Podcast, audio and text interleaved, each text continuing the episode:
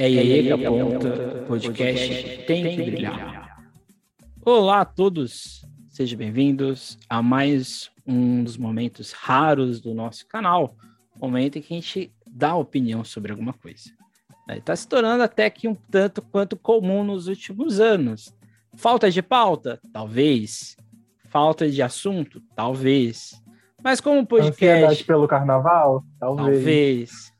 Mas como o nosso podcast ele tem um, um compromisso de ser um pouco sério, então a gente vai então aqui passar a nossa interpretação com emojis do de como, nossa, bem bem início dos anos bem início do, do, da década de 10, dos anos do século 21, né? Mas é isso, gente. É um pouco sério mesmo, porque eu me divirto com o podcast, eu ri a beça do povo lá falando a beça, porque o povo já vem com aquela concepção que a depressão vai fazer piada o tempo inteiro, né? E as pessoas começam a fazer piada no meio do podcast, algumas coisas não têm sentido.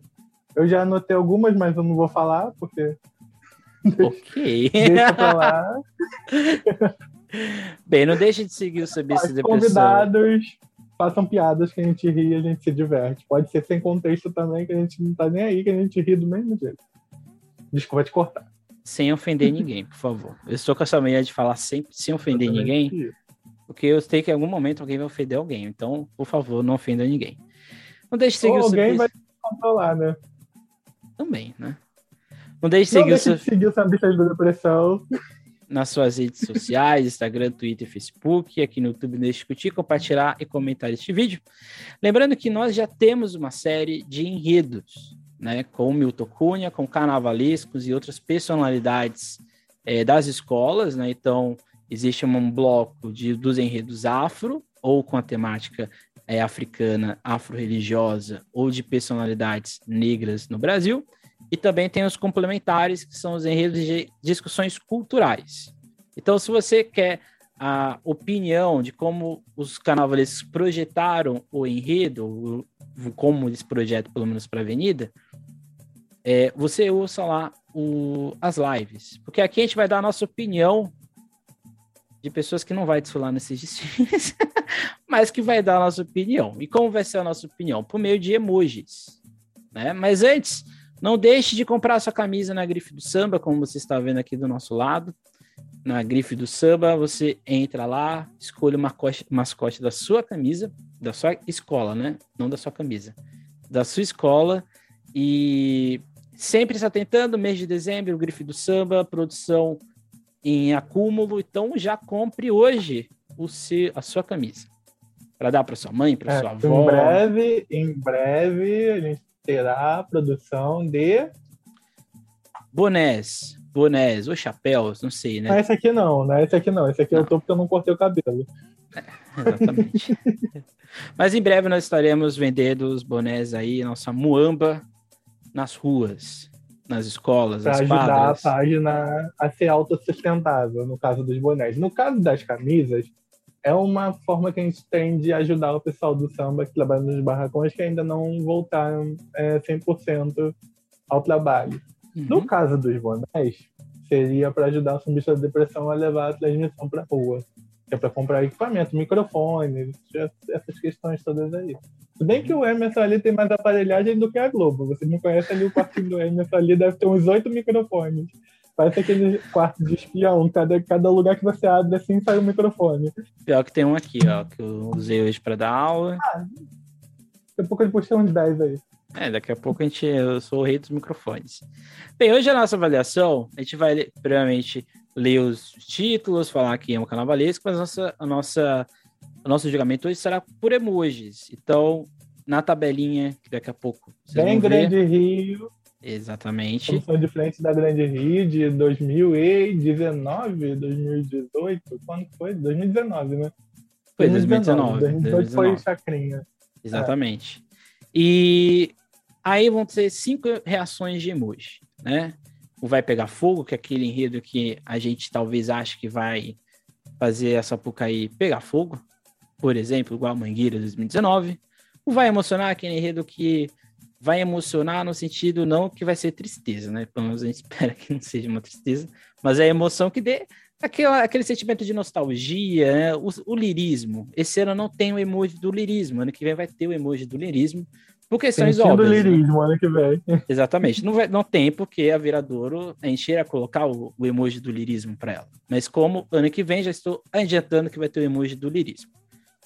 E talvez o, o do câmbio Magité, né? Talvez esse também vai ter esse, esse emoji para as próximas avaliações.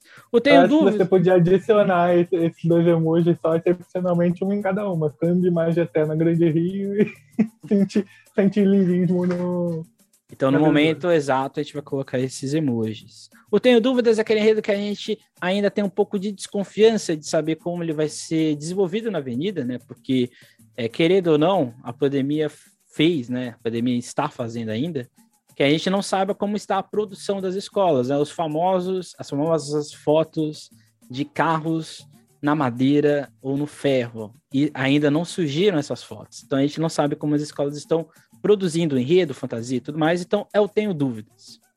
Um caso de amor é aquele enredo que a gente vai meio que jogar emojis de coração nas pessoas, né? Aquele enredo que é um amor, né? A gente olha, a gente fica apaixonado por ele, mas não necessariamente a gente se emociona tanto, né? Então, já que deixo bem claro que essa é a distinção. E o Tá Legal... É um enredo fofinho, né? Um enredo fofinho. Exatamente. Que você vai ficar, ai, que fofinho, mas não necessariamente por dentro você vai estar em, a 300 por hora, 150 BPM. Você vai estar ali gostando. Exatamente. E o enredo tá legal é aquele enredo que tá legal, tá ok, tá, tá, tá rolando, tá rolando.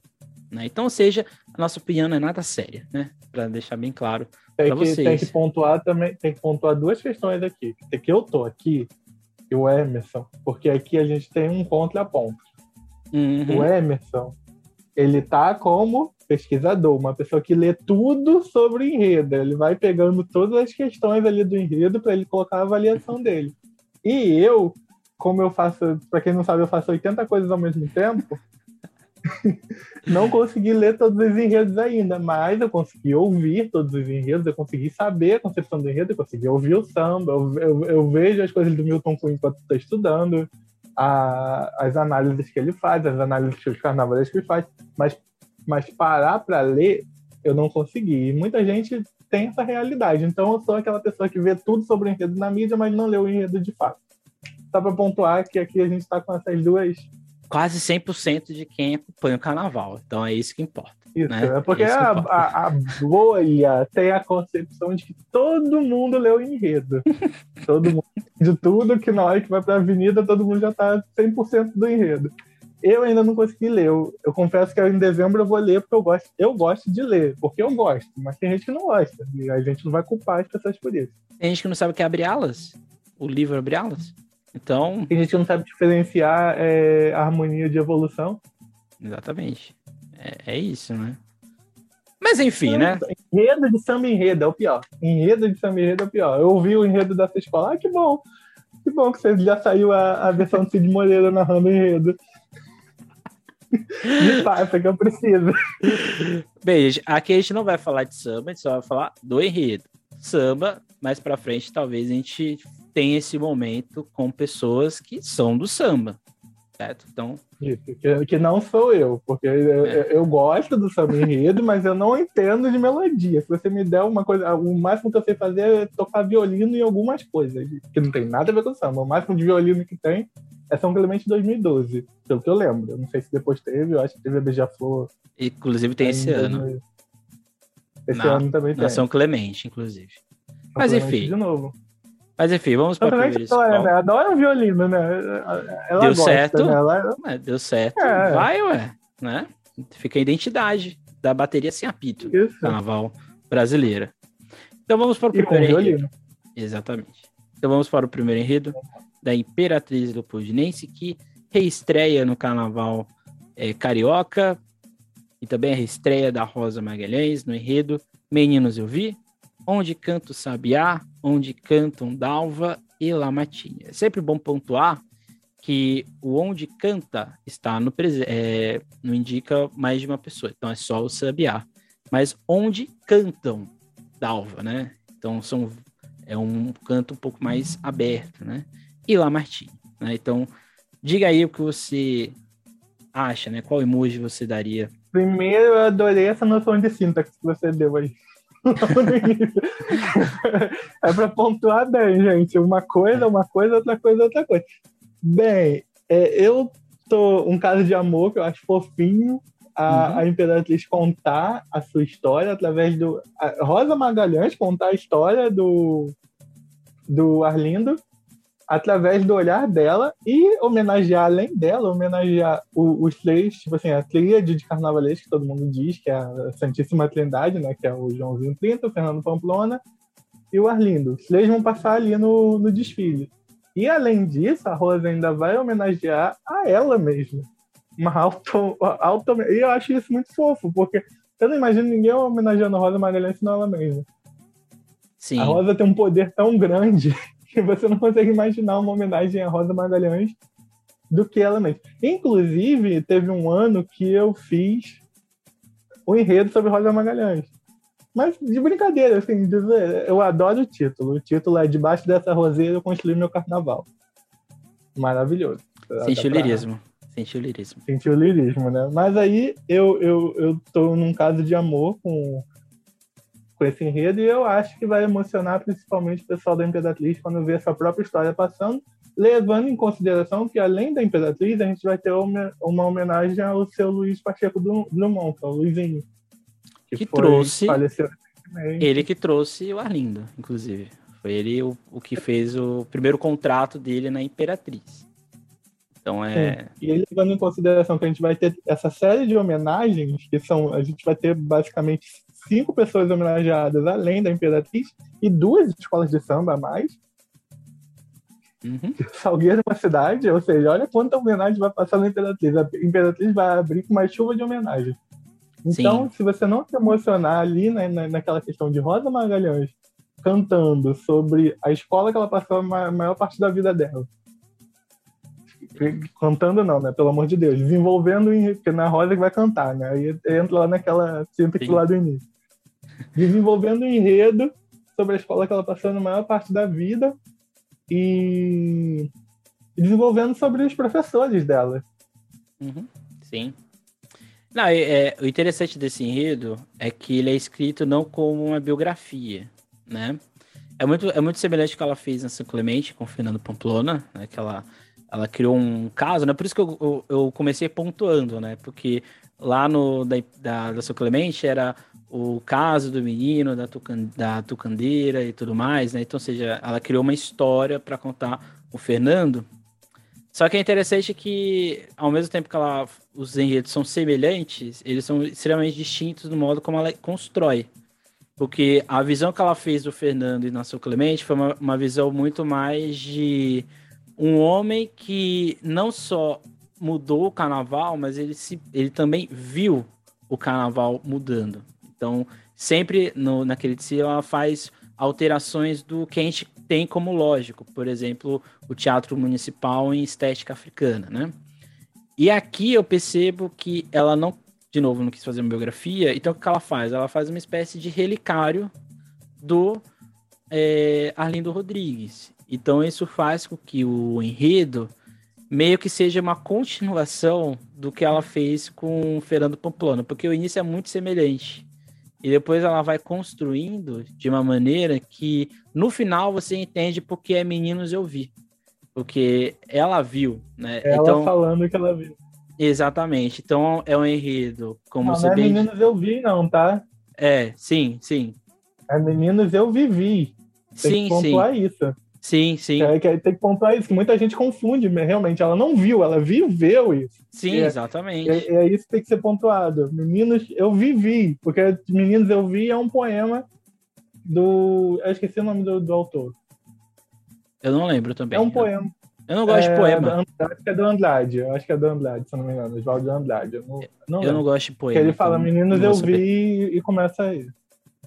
Não, mas é, é interessante que você vai lendo a sinopse, você pensa que é só uma homenagem aos momentos é, da carreira de Arlindo Rodrigues que marcou ele, inclusive o encontro com o senhor Luizinho do Bom.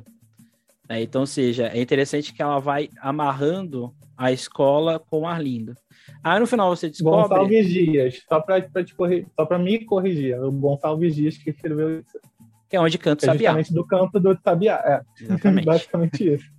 E, e o interessante é que no final você descobre que é a interpretação também de Rosa olhando para essa história de um amigo, né? Então, é como você disse, né? É uma é De um- vários amigos.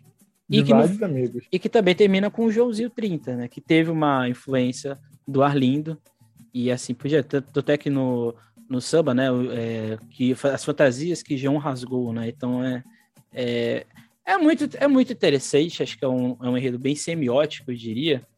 Acho que por mais que a gente tenha uma interpretação aqui, a gente ouça o samba, acho que ele precisa do Tsiri para ele é, se completar. Mas a gente está falando de uma carnavalesca que viveu a era do conjunto, né? Do enredo, do quesito conjunto. Então acho que a Rosa. Que quase até- voltou. Exatamente. Que a Rosa acho que tem isso até hoje na cabeça dela, né? E isso é muito bom, né? Porque ela pensa o Dicílio como um todo, né? Então a- eu acho que esse Dicílio vai emocionar. Acho que vai ser uma emoção muito grande.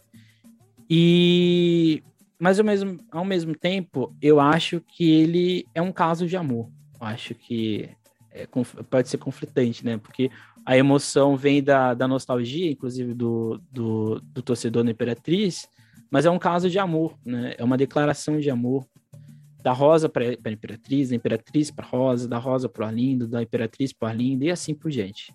É quase um teorema matemático, né? E basicamente, é, é tipo assim, você- a Imperatriz está falando que quem nasceu para. Isso, isso analisando o samba. Você falou que não ia analisar o samba, mas não tem como, não tem como. Já saiu. Se fosse anteriormente, a gente conseguiria fazer isso sem analisar o samba. Que ela fala, quem nasceu para te amar seguirá com vo- você. Então, é meio que também dá uma, uma pontada de orgulho das pessoas que ficaram na Imperatriz, que apoiaram a Imperatriz apesar da queda Sim. que Sim, seguiram com a Imperatriz, estão com a Imperatriz até hoje e continuam amando a Imperatriz dependendo de qualquer, independente de qualquer coisa. Uhum. E é muito interessante isso, é muito, muito interessante esse retorno da Imperatriz sendo a primeira a desfilar cantando a sua própria história e cantando a história de, do, do- de três grandes poderosos do carnaval, do carnaval contado por, pela, por uma das maiores campeãs da, da Sapucaí. Exatamente. Então é isso, gente. Se tiver carnaval, não tome, não fique comendo bobs, não fique bebendo cerveja lá na, ao lado do sambódromo. Já entre no Não sambódromo. fique até tarde no Bola Preta. Não fica até Exatamente. tarde do Bola Preta. Pode ir pro Bola Preta, mas sai cedo pra Bola Preta, banda de Ipanema, mas chega em casa cedo. Apesar que Bola Preta é sábado, né? Não, domingo. No- no Domingo vocês vão pro bloco, faz o que vocês quiserem, mas cheguem cedo no. Não cheguem lá por volta das 8 horas para conseguir pegar um bom lugar. Exatamente. Esquentem o seu bumbum no concreto. Façam isso. Ou a chuva Também. também, né? Tem as duas opções. Ultimamente tá a chuva, mas aí como o Crivella saiu, agora eu acho que o cacique lá deve ter vo- voltado, né? O Cobra Coral deve ter voltado agora e vai acabar essa chuva assim, porque todos os anos tá sendo uma tempestade torrencial. Então é isso, né? Curiosamente, o outro enredo que a gente vai ter, curiosamente, é meio que tão igual, mas é semelhante, que é o enredo da Mangueira, feito pelo carnavalesco Leandro Vieira, Angenô, José Laurindo, né? Catola, Jamilão e Delegado. E aí? Eu acho maravilhoso ter uma continuidade nessa questão de enredo, que você vai ter também resgate, um resgate de identidade Uhum, seguido, né? Porque a primeira e a segunda escola vão estar resgatando uma identidade.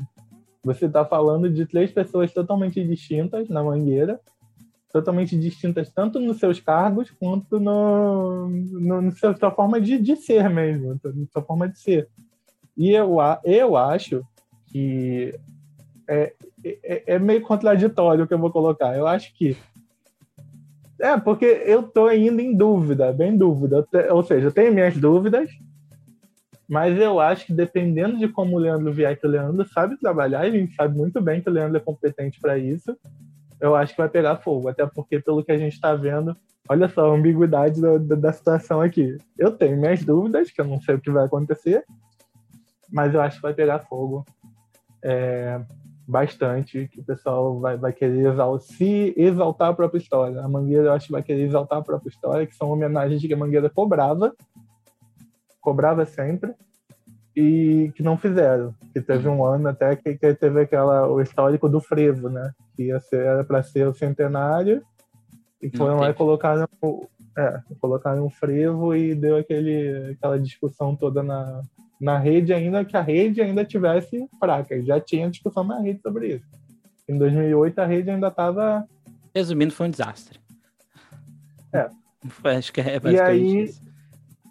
E aí pode ter vindo no momento oportuno de resgate de identidade, porque o, próprio, o próximo carnaval a gente vai ter um momento de resgate de identidade, no carnaval como um todo. Uhum. E aí é, é esperar para ver é, se vai pegar fogo realmente. Eu torço que sim, porque eu uhum. acho esse enredo também maravilhoso. O Leandro acertou a mão. Tudo bem que cada um tem o, uma possibilidade de ser um enredo, mas eu, eu confio na competência do Leandro do que, que ele vai fazer. É, eu acho que é um. Acho que tem. Eu tenho dois pontos nesse enredo. Acho que ele é uma aposta muito alta da escola. É, de falar de três pessoas que, em tese, são distintas, de certa maneira, mas elas se mesclam. De certa né, maneira, não, totalmente distintas. A única, o único ponto que eles têm em comum é Mangueira. Exatamente. Que é um ponto gigantesco. Uhum. E eu fico no, na questão de como isso vai se transformar, como vai se transformar áudio e dança em visual, né? Porque a gente está falando de mestre-sala, a gente está falando de compositor é, e cantor, que é o caso de Amelão, e o Cartola, que foi, nossa grande maioria, compositor. Né? Então, ou seja, é, fica essa, essa, não é nem dúvida, é uma questão de curiosidade de saber como isso vai ser trans, transformado em visual. Né? Querendo ou não, esse é um quesito ainda das escolas de samba. Mas eu também, eu também vejo que é uma forma da Mangueira se religar com ela mesma, como você disse, porque eu acho que nos últimos anos a Mangueira tem feito enredos muito interessantes, mas são enredos muito pesados, né, de ser colocados na avenida, né? O enredo do carnaval, da crítica a, a tudo que aconteceu, o enredo da Mangueira de 2019, querendo ou não, é um enredo pesado de se colocar na avenida, o enredo de Jesus também é um enredo bem pesado. E eu sinto que a Mangueira tenta re retornar uma leveza que começou com o Leandro, né? O Leandro começou com um enredo bem leve sobre a Maria Bethânia na Mangueira. E eu acho... com a ajuda do Santo e depois Exato. veio com, com mais críticas. Não que não, não, não retira, gente, para deixar claro, não que a gente não goste da crítica do Leandro. É, é que ela são fez... dois momentos distintos do Leandro, são dois momentos distintos. Sim e que a gente acha que o Leandro mesclando os dois momentos, não que ele não vai jogar crítica aí no, no, no meio vai, do, do vai. Possivelmente sim, e a gente adora que ele faça isso.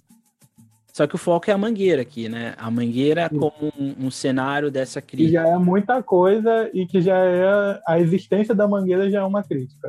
Exatamente. Então acho Esse que. É um enredo que eu acho que vai emocionar.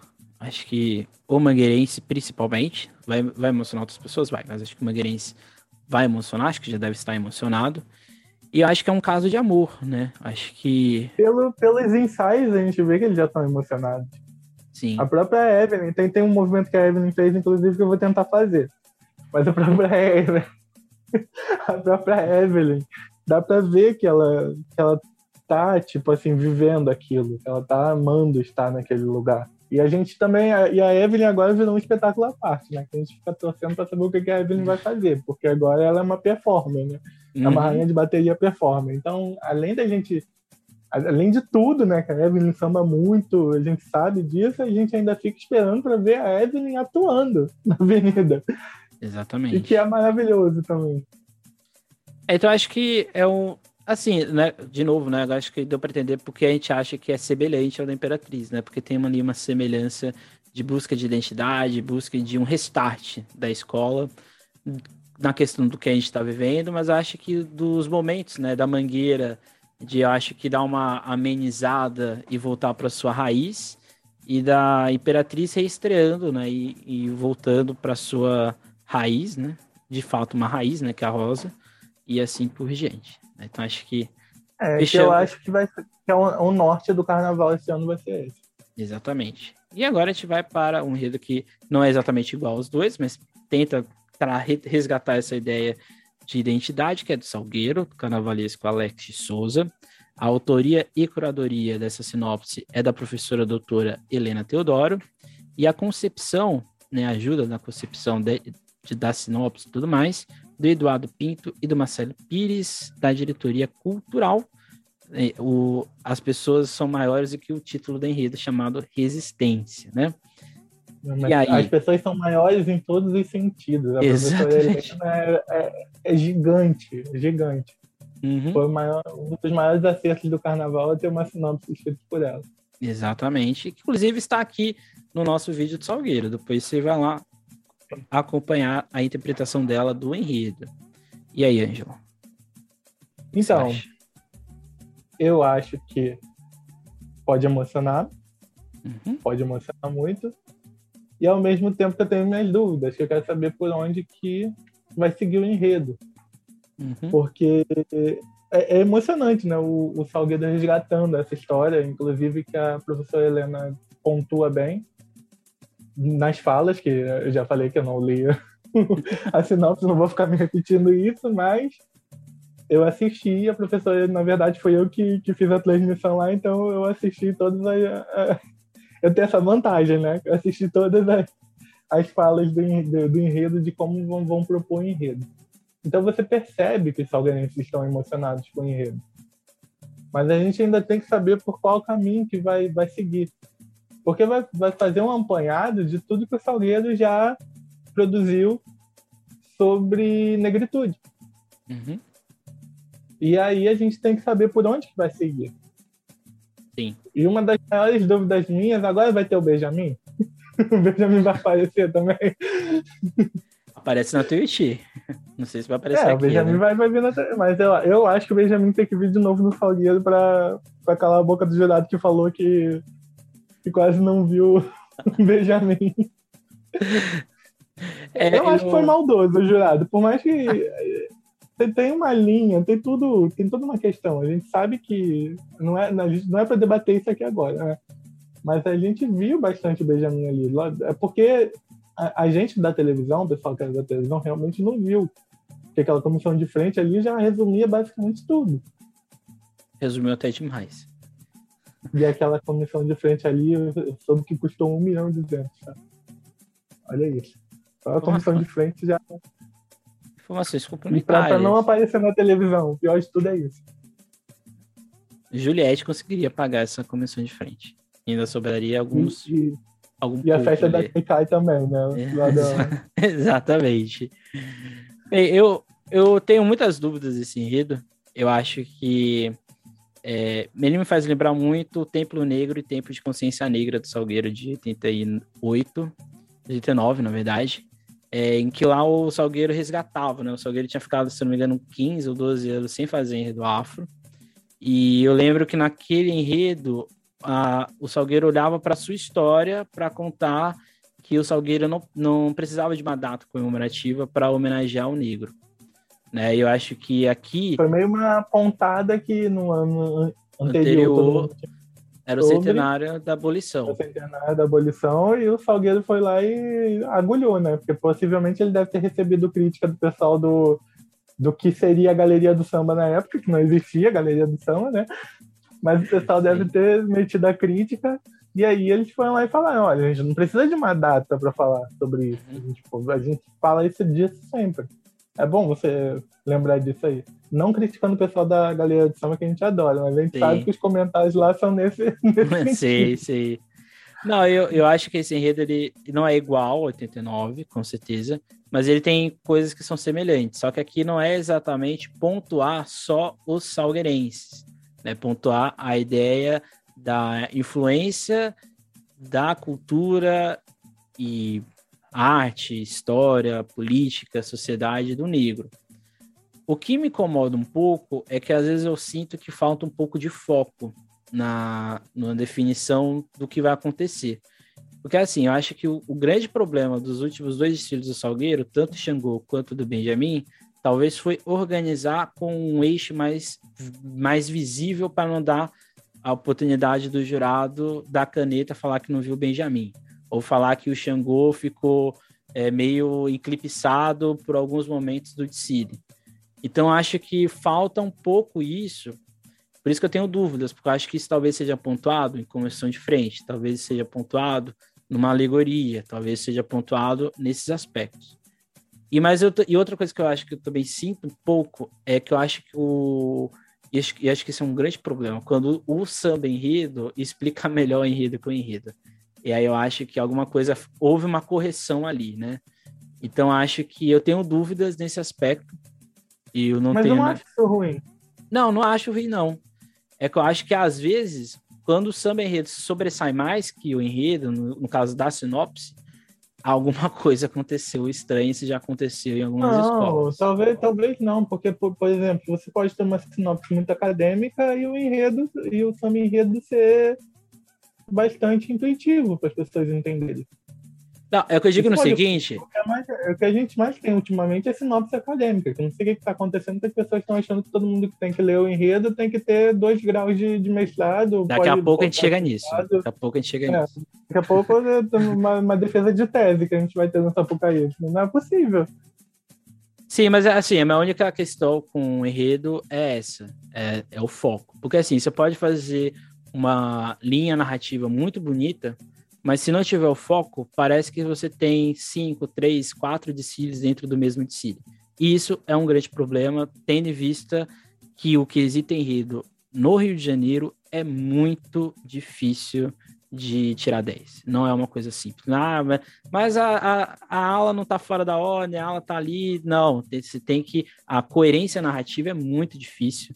E por isso que o livro Abre Alas ele é muito importante né, de ser feito, por isso que tem pessoas específicas que fazem essas defesas. Né? Então, eu acho que meu, a minha dúvida é exatamente como isso vai ser é, trazido, defendido. Né? defendido na hora da avenida. Então, essas são as questões do Salgueiro. Então, que... É só para falar também que já tiveram casos que o Samba Enredo acrescentou muito na, na história e um dos casos é até com o próprio Milton Cunha, que é, que é, que é a sinopse do Milton Cunha, quem não conhece também, são coisas avassaladoras.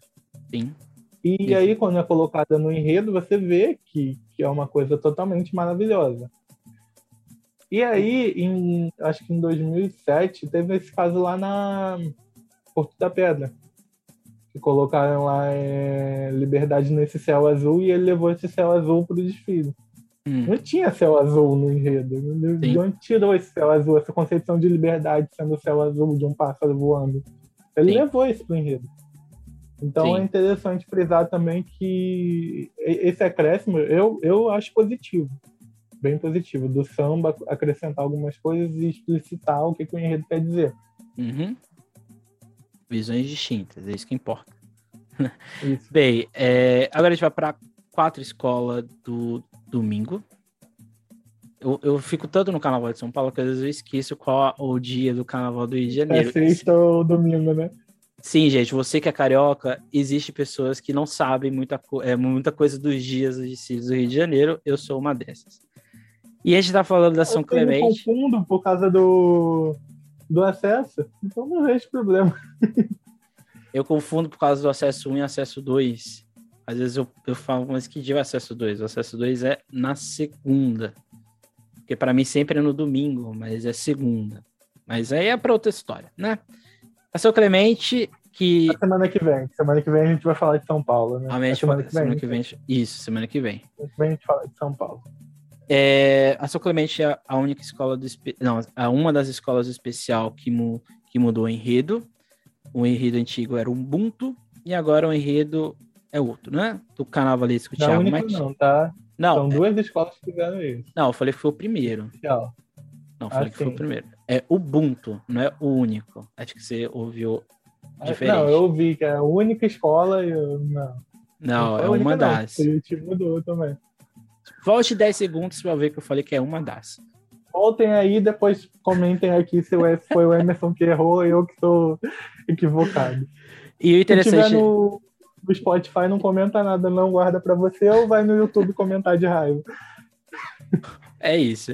Interessante que a, sinopse da Sou Clemente, embora a gente saiba quem idealizou a ideia e tudo mais, mas a escola coloca que quem escreveu essa sinopse foi o povo brasileiro, foi de Paulo Gustavo e a família São e a família Clementiana, no enredo Minha Vida é uma Peça, né? Enredo que vai falar sobre o ator, não só ator, mas também roteirista, um artista, Paulo Gustavo, que é de Niterói, inclusive, tem a avenida, né, Paulo Gustavo, tem um projeto de lei que o Mário Frias não quer que vá para frente, mas espero que vá para frente, com o nome do Paulo Gustavo. E, e aí, Ângelo, diga suas impressões. Primeiro que o Mário Frias não tem que decidir nada nesse caso. Exatamente. Lá, lá, é o Congresso. Mas o Frias só vai acatar o que o Congresso vai falar e está passando ali Paulo Gustavo, que seria uma outra Aldir Blanc, uma lei emergencial, só para contextualizar o pessoal. Sim. E, e aí eu acho que é, vai ser um enredo fofinho, uhum. passando lá para ver a vida do Paulo Gustavo. Eu, eu, eu, o Emerson falou assim: não pode dar três emojis, mas eu acho que nesse caso eu vou dar três pode emojis. Pode dar né? três emojis, é no máximo três. Assim, eu acho que vai emocionar algumas pessoas, principalmente quem é fã, quem acompanhava o trabalho do Paulo Gustavo, que é o meu caso, né? Que eu, ia na estreia da, da, da, dos filmes dele. Uhum. E para mim foi um baque forte. O Paulo Gustavo me ajudou durante a minha, minha época, minha, minha questão da, da pandemia. Todo mundo teve um escape pandêmico, né? Para mim foi Minha Mãe é uma Peça 3. Eu sei quase todas as falas, eu falava isso para vocês lá no Sanduíche da Depressão. Eu assisti mais de 80 vezes e não é não é algo assim, tipo um número imaginário. Realmente, eu assisti mais de 80 vezes. É que eu parei de contar no 80 mas assisti mais de 80 vezes aquele filme Minha Mãe é uma Peça 3, que foi o último filme que ele, que ele lançou. E aí eu acho que vai emocionar por causa disso, que quando a gente sair, a gente sair, tirar a concepção e tiver com as outras pessoas, muita gente já tá saindo, mas quando sair todo mundo, a gente vai olhar pro lado e ver que aquela pessoa não tá mais ali, e vai ver o baque. Uhum. Eu acho que o baque vem ali porque muita gente ainda está sem acreditar no que está acontecendo, muita gente ainda está. Porque a gente tem muito essa, esse contato de telas, e como a gente vê o Paulo Gustavo ainda nas telas, nos trabalhos que ele fez, a gente ainda pensa que ele está ali. Mas quando voltar e a gente vê que a pessoa não está ali, que, que, a te, que a tela não existe mais, vai ver os baques, ver os baques. E aí Sim. vai ser difícil de segurar. Então, acho que vai emocionar bastante. E por último, eu tenho minhas dúvidas que eu não sei para que lado eu, eu, sei, eu, eu, vejo a narrativa do enredo, mas eu não sei como vai ser.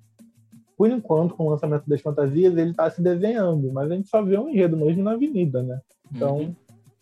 Eu coloco esses três emojis. Um caso de amor, ou vai emocionar, e eu tenho minhas dúvidas.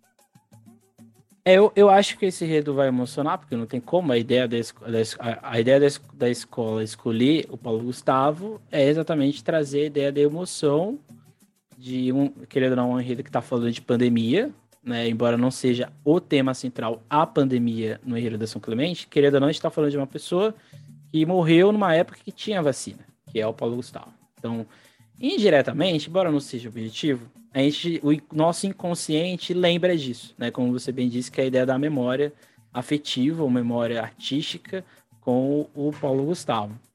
E assim como você, eu tenho minhas dúvidas na, na questão do foco narrativo do enredo.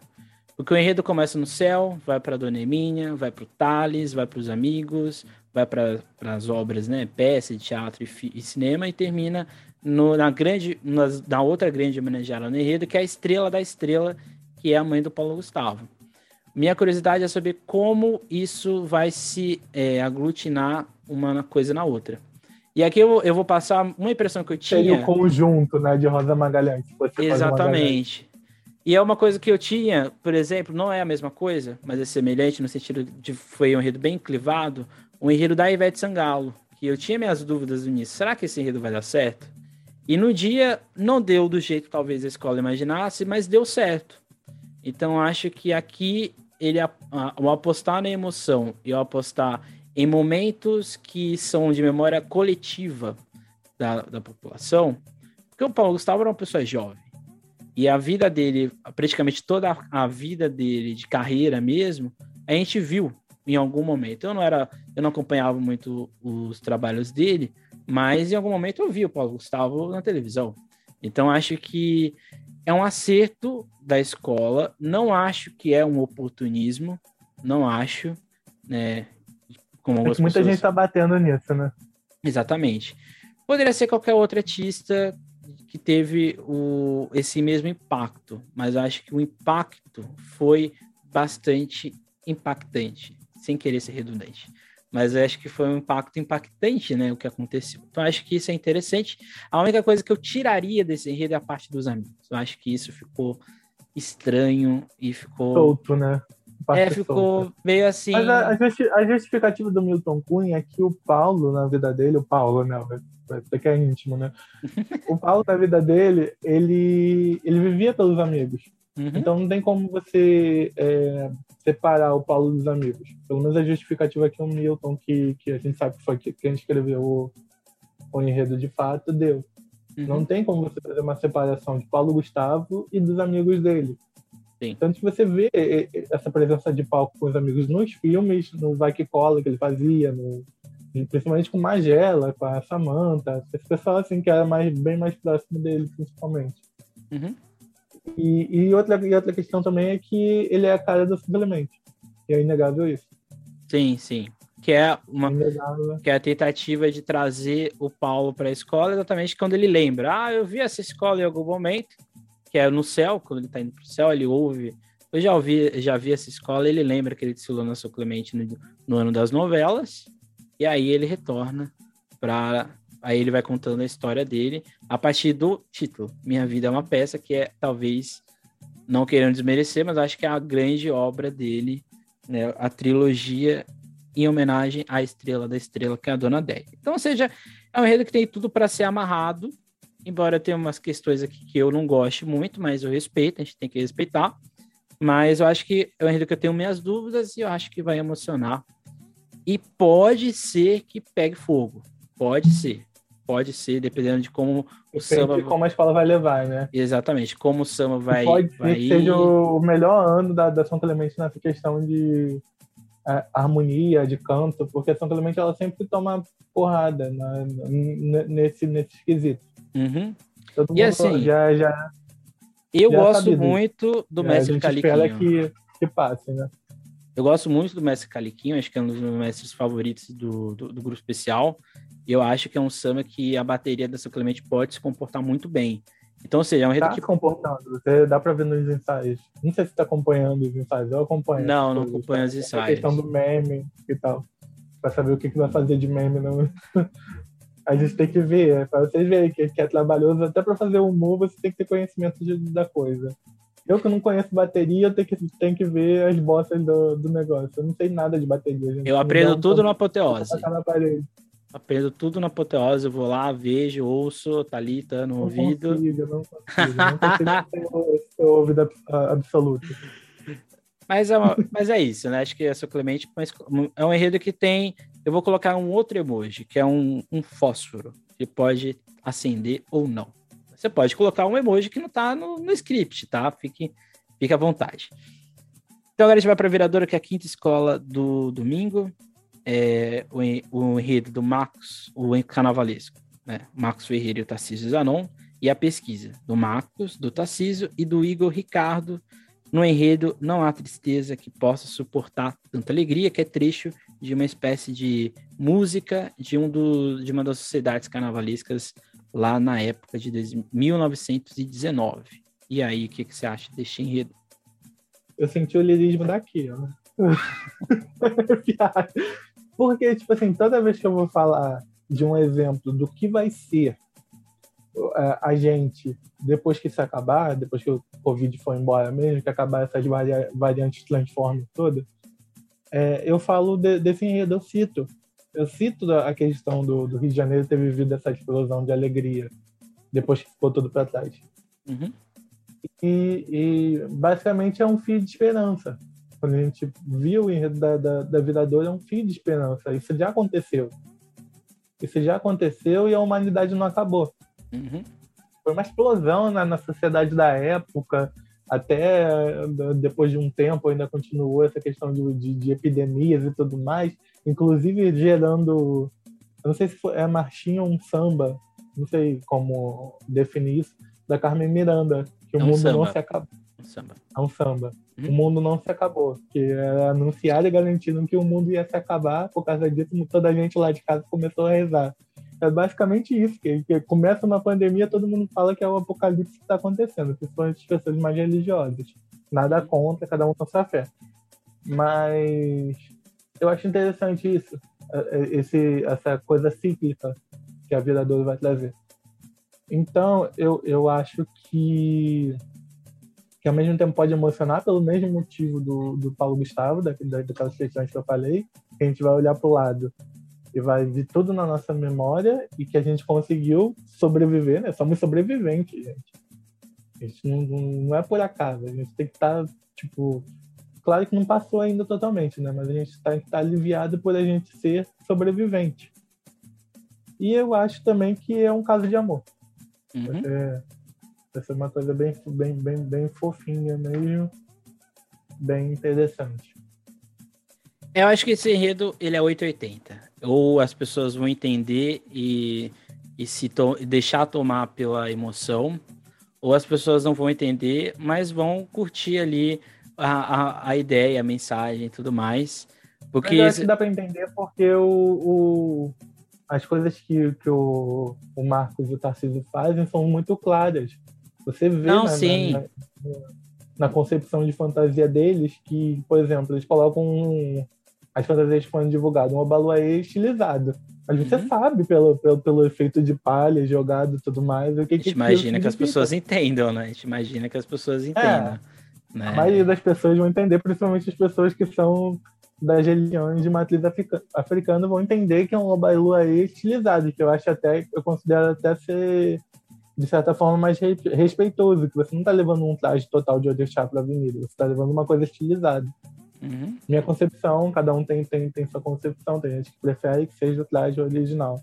Mas eu acho que só o fato de dar para entender é maravilhoso. Uhum.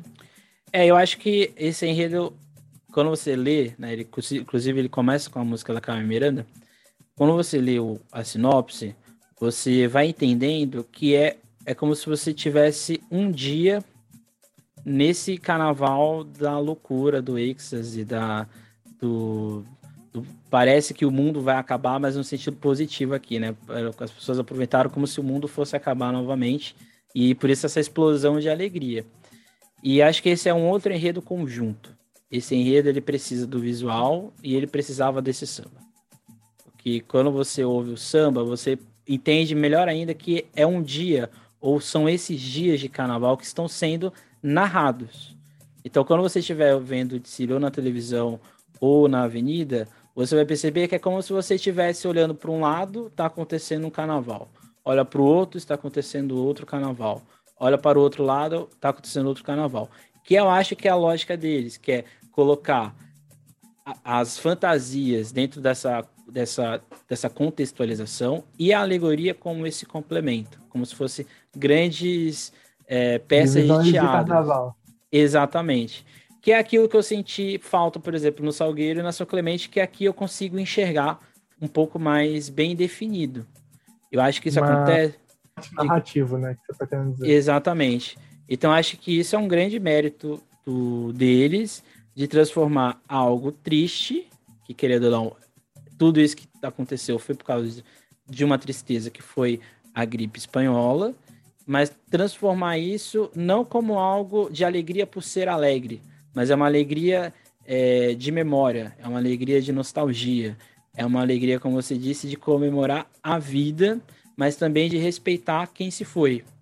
Então acho que isso é um acerto do enredo e que por isso que eu acho que é 880. Talvez as pessoas vão entender a mensagem por completo, ou às vezes as pessoas vão entender, mas talvez não a, a profundidade metade, né? toda, né? Por isso que eu acho que é 8 e 80. Não é no sentido que vai ser ruim ou bom, mas acho que é do entendimento da mensagem. Mas aí vai, vai, vai ser no dia do desfile. E eu acho que vai pegar fogo e vai emocionar esse. O virador sabe fazer, cara. O virador ah, sabe fazer, essa é a questão. Exatamente. O virador sabe levar carnaval. Mesmo aquele o, o, o, desfile do México, que a gente tem aqueles, aqueles problemas, foi um samba bom. Uhum, você sim. for pegar. Os problemas foram visuais.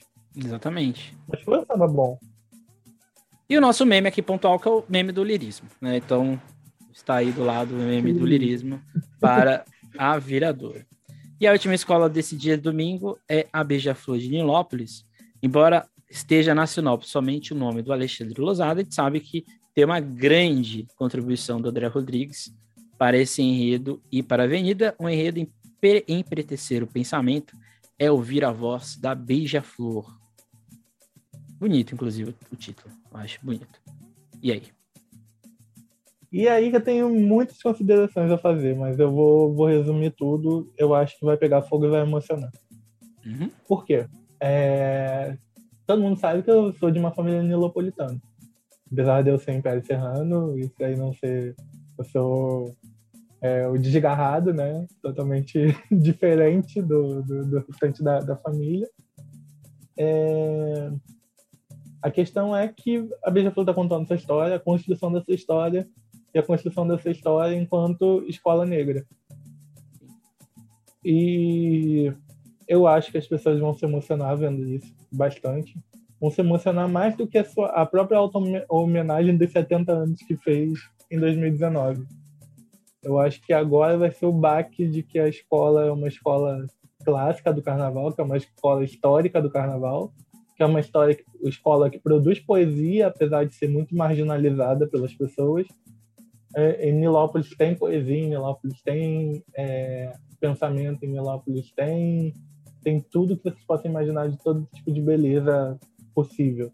As pessoas têm uma concepção da Beija-Flor de como uma escola fria.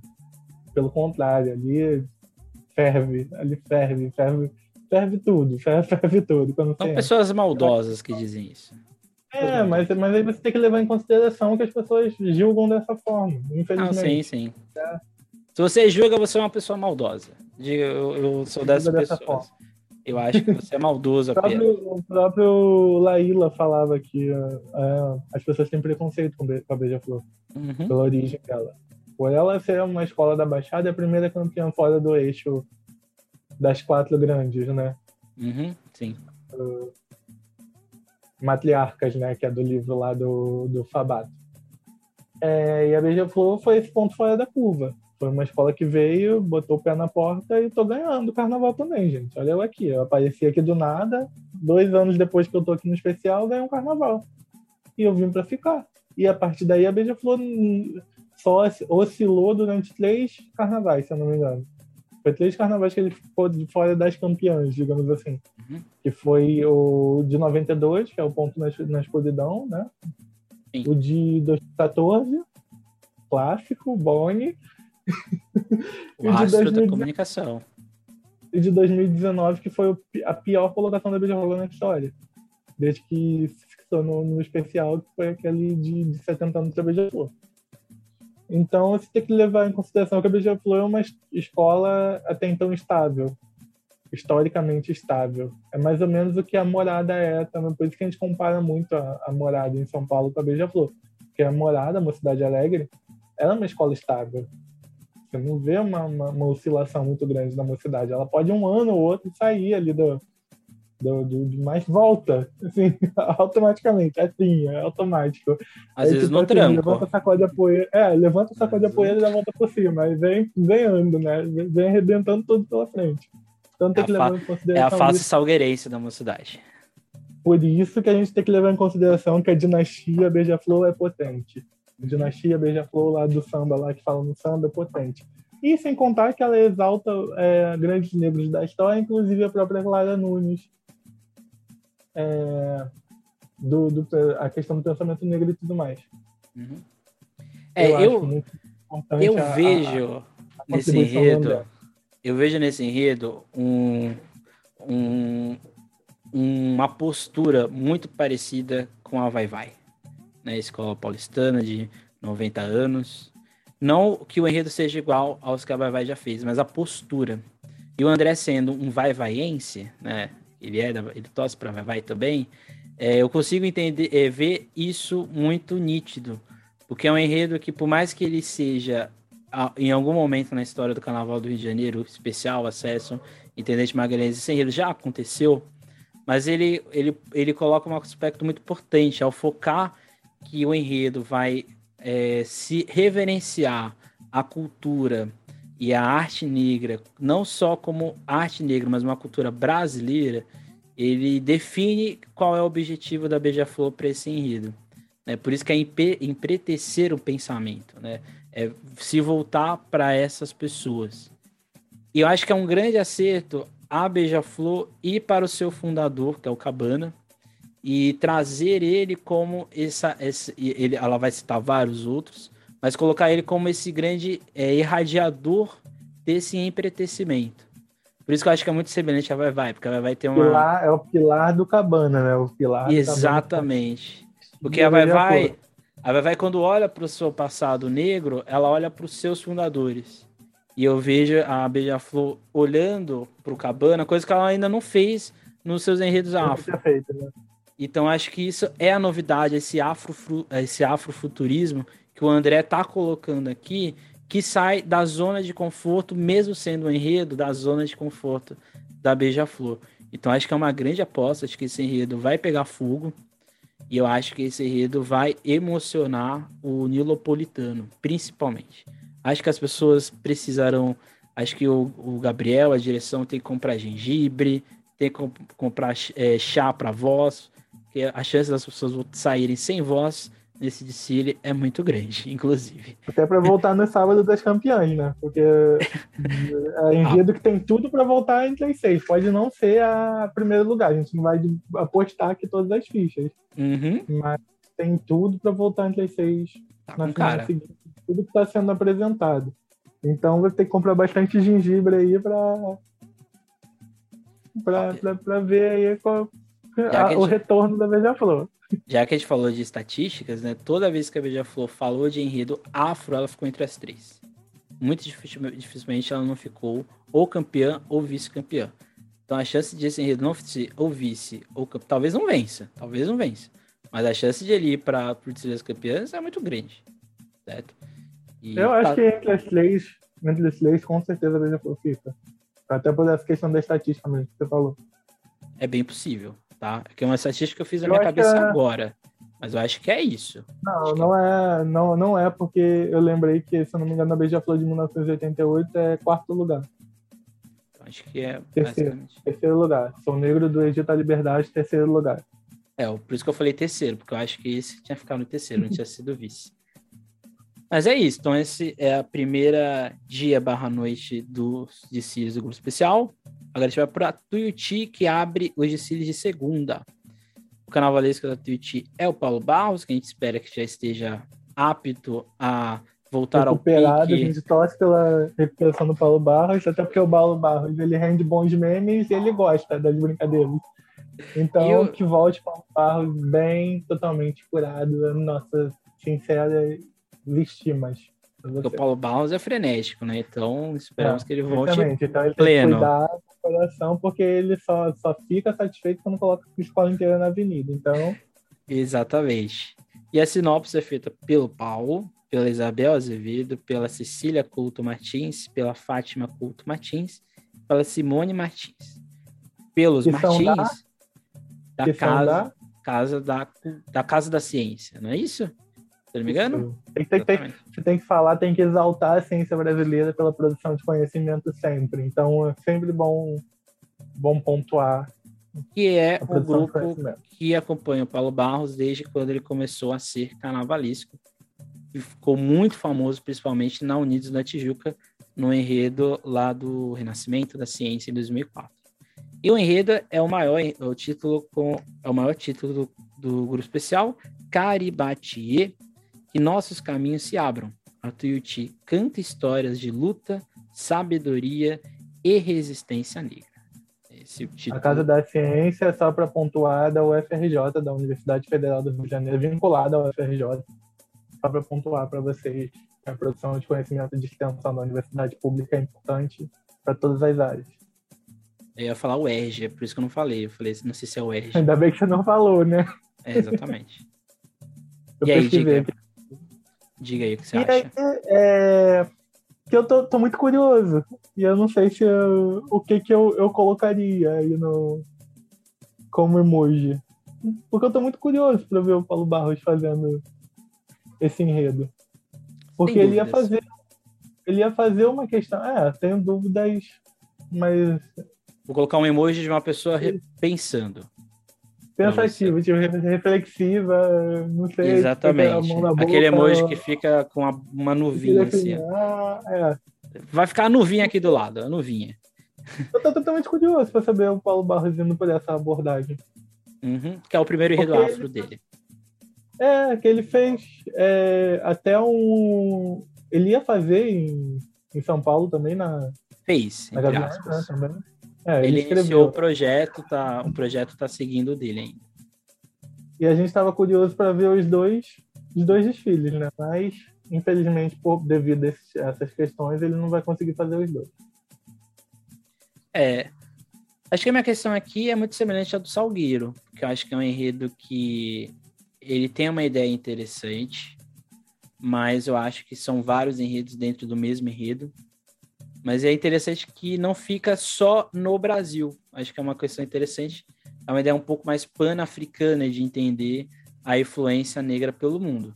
Eu acho que o, o, jurado de enredo, conhecendo como é o jurado de enredo, vai canetar em alguns pontos.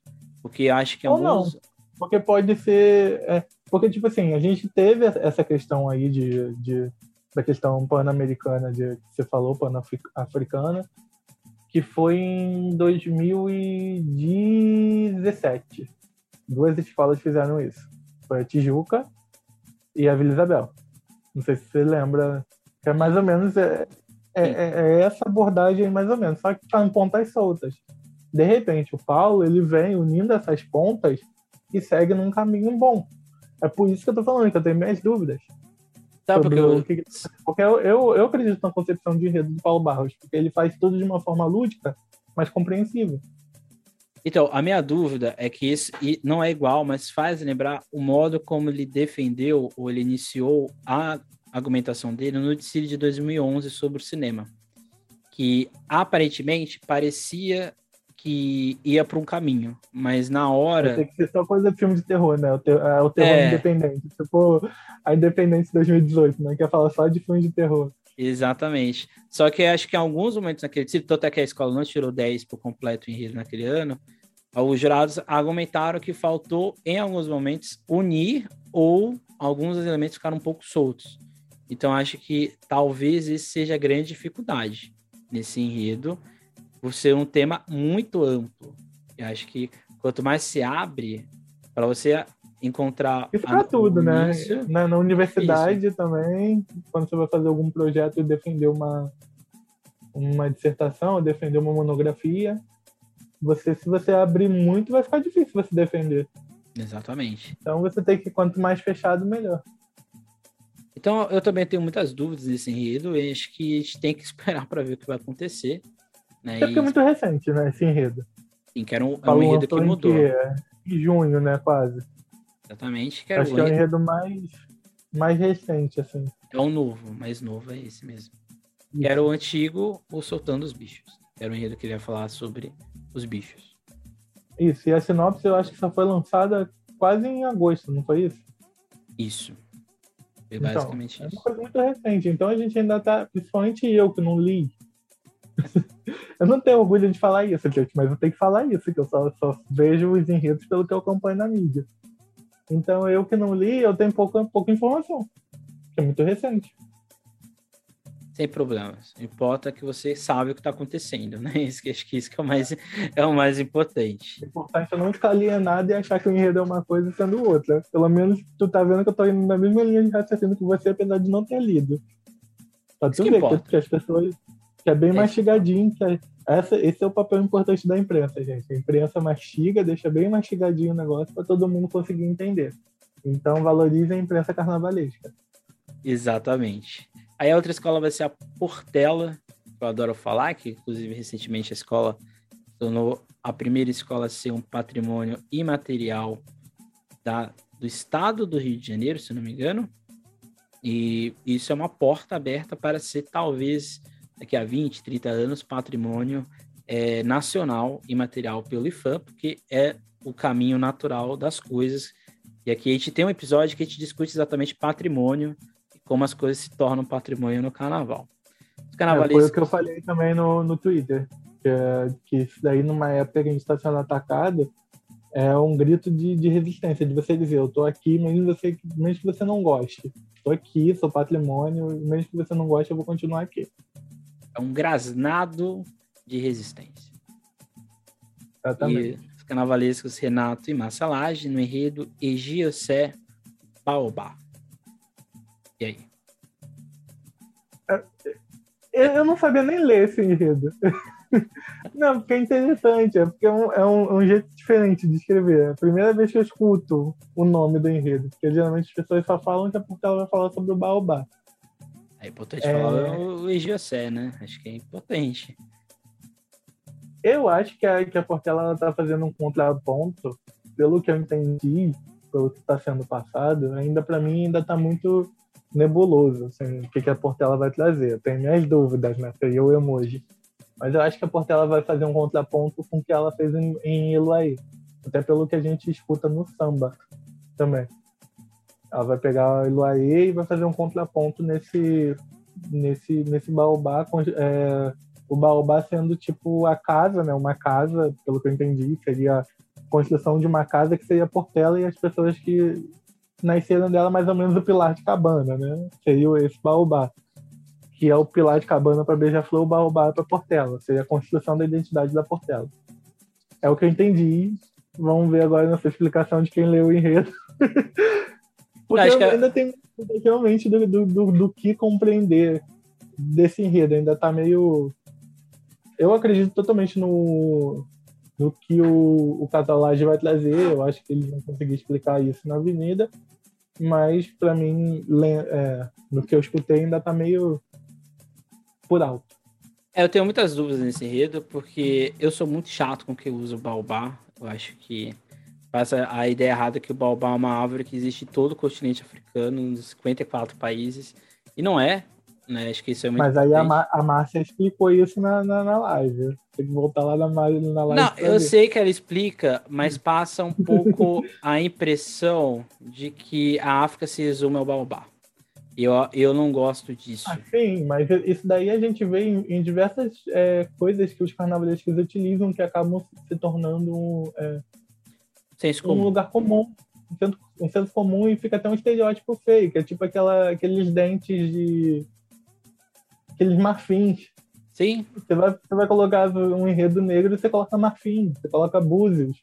Como se toda, toda, todas as culturas da, da África usassem esse tipo de marfim, esse tipo de búzio.